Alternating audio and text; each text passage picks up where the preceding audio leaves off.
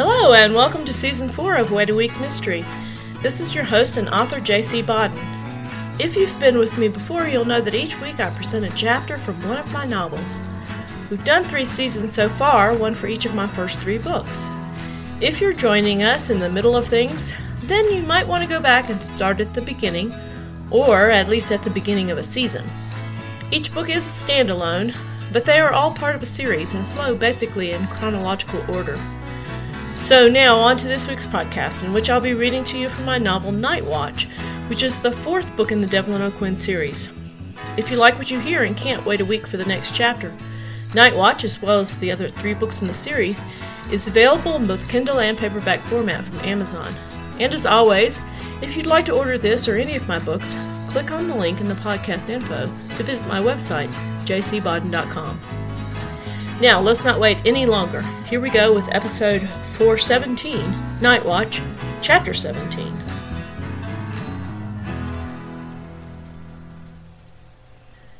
When Mac got to the cabin, he was surprised to see that the lights were no longer on. Now the hairs on the back of his neck stood up. It was possible that the lights had been left on for several days and had simply burned out. But two different lights had been on, and his gut was telling him they both couldn't have burned out. He eased onto the porch, careful not to make too much noise. His weapon drawn, he quietly inserted his key and turned the lock. The door swung in, and he reached for the light switches beside the frame. He flicked them all on. The room appeared empty, but the fact that all the switches had been in the down position made him keenly aware that the bulb in the front room had not just needed to be replaced. Someone had turned it off. He stepped all the way into the cabin, his weapon still before him. When he had taken two steps, he felt the cold, hard press of a gun barrel against the back of his head. He froze. Put your gun on the floor. It was a woman's voice, the speech slightly slurred. He leaned over slowly, doing as he had been told. Now, um, put your hands on your head. Again he did as he was told. The voice seemed so familiar. He knew this person. Who are you? he asked. Shut up, Go sit down on the couch. He walked slowly forward. When he reached the couch, he turned and sat down. He looked at the woman standing across the room from him, the woman who had a gun trained at his head. Although battered and bruised, with a bandage covering half of her face, there was no doubt who she was. After all, he had taken her daughter to the high school prom. Mindy Dubois. At the hospital, Devlin and Tucker questioned the nurse who had tried to convince Mindy not to leave with Roger. They even showed her Roger's picture. Yes, it really was Roger. No, Mindy hadn't seemed reluctant to go with him. In fact, she had been just as insistent as he. It was as if the two of them had been in an extreme hurry to leave the hospital. It was almost, the nurse speculated, as though they were running away from something. After they had talked to the nurse, Devlin and Tucker stood in the hallway. Tucker watched Devlin's face carefully. He finally decided to say what was on his mind. Chief, I think you're right. Roger is in deep shit. Devlin looked sharply at Tucker and nodded. Let's go to the Dubois house, Tuck, he said, his face grim. Mindy closed the door, flipped off all but the living room light, then picked up Max's gun and set it on the table beside the door. She walked slowly to the armchair facing him and lowered herself into it. She seemed to be in a lot of pain.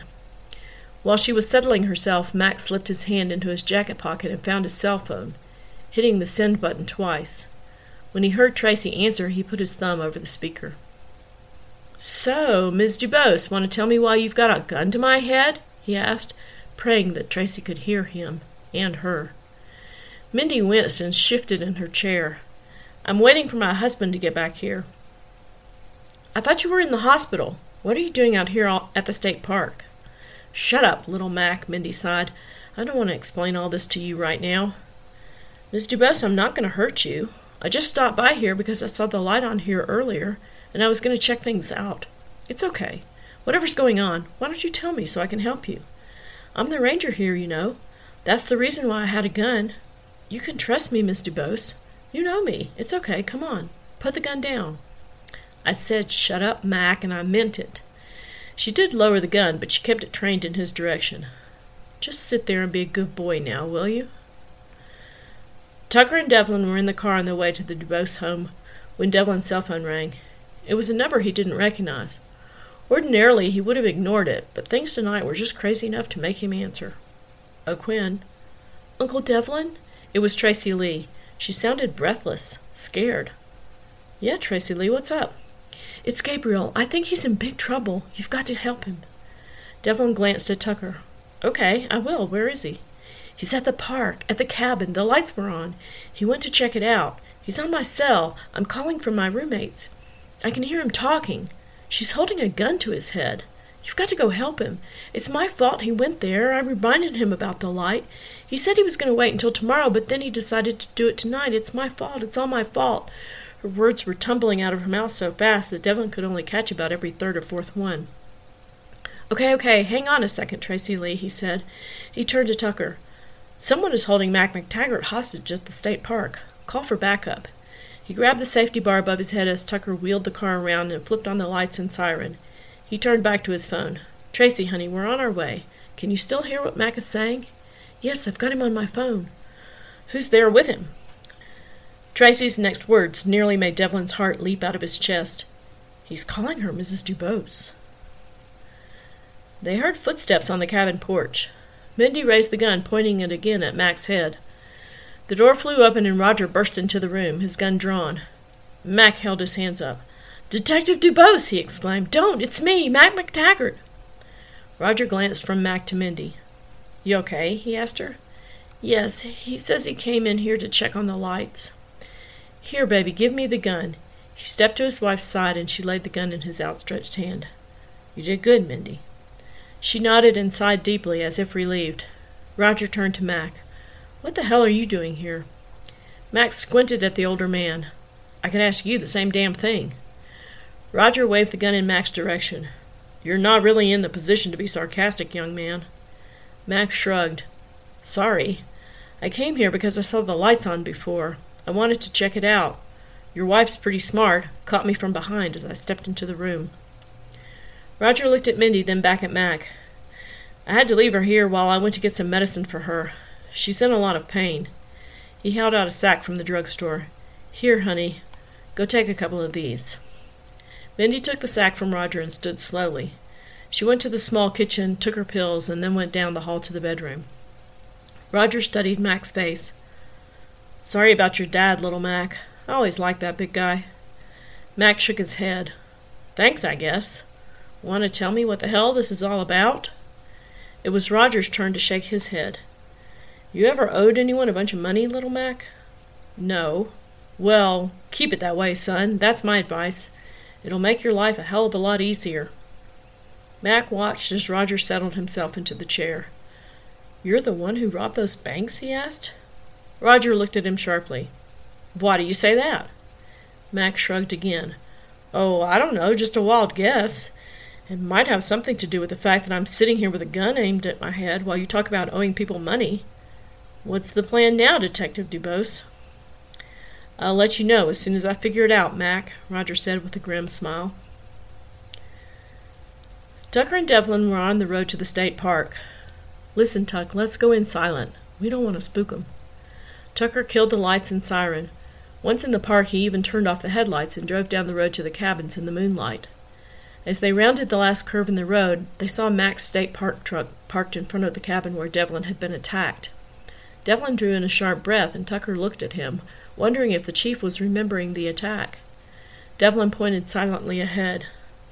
Tucker realized with a chill that Roger's car was parked on the grass in front of the cabin, between the porch and Mac's truck. Right here, Devlin said quietly. Tucker turned the key and coasted to a stop. Devlin studied the situation for a moment and then looked at Tucker. Here's the plan. You're going to do some recon through one of those side windows. You should be able to see in as long as that light is on inside. Don't let 'em see you. Come back and let me know. We'll figure something out. Devlin reached up and turned off the car's dome light before Tucker opened the door, then nodded that he was ready. Devlin was impressed at how, for such a large man, Tucker was able to move gracefully in the window. He watched as Tucker carefully peered in and then headed back to the car. Roger's there. He's sitting in an armchair. Its back is to the front door. Mac is on the couch, facing him, one hand in his lap. The other must be in his pocket. I couldn't see it. Roger's got two guns, one in his lap, one in his hand. There was another gun on the table by the door. I didn't see Mindy. Shit. Devlin ran his hands through his hair. He looked at Tucker. What do you think? I think this doesn't look very good for Mac. Or Roger. Devlin stared out the window at the cabin, trying to decide what to do. Finally, he turned back to Tucker. Okay, here's how we're going to play this. Tracy Lee said that Mac had gone to the cabin to check on a light that was on. We're going to assume that he told Roger that. I'm going to go up, knock on the door, act like Mac called me before he went to the cabin, like I'm just there checking on him. I know Roger's not dumb enough to believe that for very long, but I'm hoping that it'll confuse him enough for one of us to be able to disarm him, get him to explain what the hell is going on. I for sure don't want anybody shooting, but you need to have my back just in case. Tucker swallowed hard, his eyes wide. I got it, Chief. Devlin stood at the front door, his crutches left behind in the car. Tucker was beside him, his back pressed against the wall. Devlin reached out and very slowly tested the knob to see if it was locked. It was not. He nodded at Tucker and then pushed the door open. He limped into the room. Roger stood and whirled around, his gun now trained on Devlin. Hey, what's. Devlin stopped as if surprised to see Roger. Roger? What the hell? Roger tilted his head to the side and stepped to his right so that he could see Devlin and Mac at the same time. He swung the gun from Devlin back to Mac. He glanced at Devlin without turning his head from Mac. What are you doing here, Dev? Little Mac called me, told me the light was on at this cabin. Asked me if we had been out here investigating. I told him no, I didn't think so. But I, um, I told him to call me back. When he didn't, I tried to call him on his cell and he didn't answer, so I came out here to check it out. What are you doing here? Devlin could tell from the look on Roger's face that the ploy had worked. The story fit well enough to make Roger believe it, at least for now. Devlin stepped further into the room. What's wrong, Rog? he asked gently. Roger ran his hand over his face, considering his options. Something about Devlin's story didn't seem right, but he couldn't figure it out. He didn't have time. His mind was racing. It's Mac, Dev. He he robbed the banks, and he beat up Mindy. She saw him. She remembers him. I'm I'm glad you're here, Dev. You can arrest him. Roger wiped his hand over his face again. Devlin looked from Roger to Mac, who was still on the couch. Then he nodded at Roger. Okay, Rog, that's good work. You figured it out, huh? Yeah, Dev. Roger's voice sounded more confident now. He beat you up, too. It's been him all along, the little son of a bitch. Mac began to protest. Chief O'Quinn, you can't believe this. Devlin waved his hand in the air. Shut up, little Mac. You make me sick, you little piece of shit. You think you're some tough guy beating me up? Beating up an innocent woman? What the hell is wrong with you? Let's go. You're under arrest. Devlin stepped forward and motioned toward the door. Mac stood, his golden eyes never leaving Devlin's face. Devlin said, Good job, Roger. Mac walked toward the door and Devlin grabbed him roughly and shoved him outside onto the porch. Devlin stepped out behind him, followed by Roger. Suddenly there was a deafening explosion. Tucker, who had been waiting for Roger to leave the cabin, had grabbed him as soon as he walked out the door. Roger's gun fired, but Tucker had managed to wrangle it out of his hands before he shot it more than once. Give it up, Roger, Devlin barked. Shit! For the second time that evening, Devlin was impressed by Tucker's quickness. Roger was face down on the porch, Tucker's knee in his back, as he was handcuffed. He realized what had bothered him about Devlin being at the cabin. He would have never been able to drive himself there with a broken right ankle. That's what was wrong. That's why Tucker was on the porch. Devlin, Roger growled as his face was mashed against the floor. What the hell are you doing? It was Mac. Arrest him. Devlin stood there staring at Roger. The bile rose in his throat and he hopped to the edge of the porch and vomited over the side. As he wiped his mouth, he looked into the grass at the bottom of the porch stairs. There lay Mac, sprawled on his stomach, a dark pool of blood forming on the ground around his shoulder. Shit, Devlin spat again. Tucker, we need an ambulance. You got your radio? Call it in. Mac's down. Devlin scrambled to Mac's side. Mac, Mac, he said. Mac moaned softly. I'm hit, Chief, he said. I know, I know. Be still. Let me see. It's in your shoulder. Here.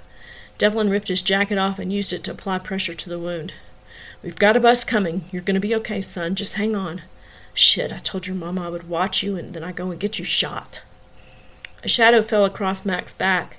Devlin turned Mindy Dubois was standing in the doorway, blocking the light from inside. Devlin's blood ran cold.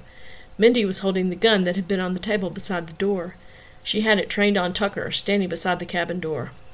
Let my husband go, she said, her voice shaky. Tucker made no move. Mindy turned, now pointing the gun at Devlin. Tell him to let Roger go. Mindy, Devlin said quietly as he raised his hands in the air, it's over. Put the gun down. No, Mindy said. We're getting out of here. She took a deep breath, steadying herself with one hand against the door frame. She pointed the gun back at Tucker. It wavered dangerously in her hand. Roger said we could, her voice now a whine. I said let him go. Mindy, Roger said quietly as he pushed himself to sit up. Devlin's right. It's over. It's going to be okay, Mindy, but Devlin's right. Put the gun down. But Roger, she looked from him to Tucker and then Devlin. You'll go to jail. Roger took a deep breath. Backup's coming, Mindy, and an ambulance. I've fucked it all up. Even shot little Mac, God help me. We'll never get out of here. But you've got to put the gun down now so no one else gets hurt. You haven't done anything wrong, just me. Roger, she said, her voice barely audible. Mindy, it's Devlin, my best friend. And Tucker, my partner. Roger's voice broke. It's okay. Put the gun down. She lowered her arms, and Tucker gently took the gun away from her. Mindy burst into loud sobs and knelt at Roger's side. The wails of the sirens from the backup police cars sounded in the distance.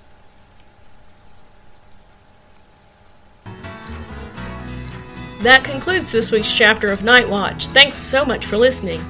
To find out what happens next and the exciting conclusion to Night Watch, please come back for episode 418 of Wait a Week Mystery or visit jcbodden.com to order the book.